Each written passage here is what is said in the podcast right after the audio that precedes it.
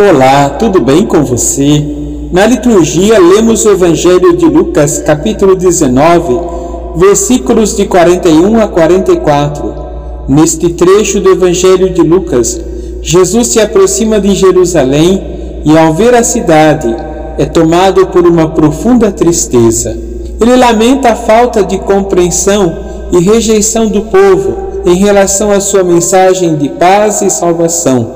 Escreve Lucas quando Jesus se aproximou de Jerusalém e viu a cidade, chorou sobre ela. No grego original, o verbo usado para chorou é eklausen, que expressa um choro intenso e profundo. Isso ressalta a intensidade das emoções de Jesus diante da rejeição da cidade.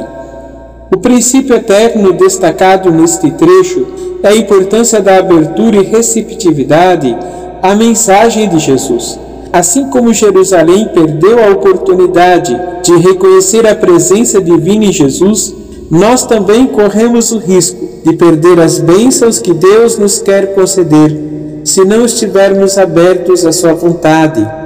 A prática que podemos vivenciar é a da perseverança na fé, mesmo diante das dificuldades e rejeições. Devemos lembrar que o amor e a misericórdia de Deus estão sempre disponíveis para nós, independente das circunstâncias, e devemos permanecer firmes em nossa caminhada espiritual. Oremos, Senhor Jesus Cristo, que possamos aprender com a tua tristeza diante da rejeição e sermos perseverantes na fé. Ajuda-nos a permanecer abertos à tua vontade e a reconhecer a tua presença em nossas vidas mesmo nos momentos mais difíceis.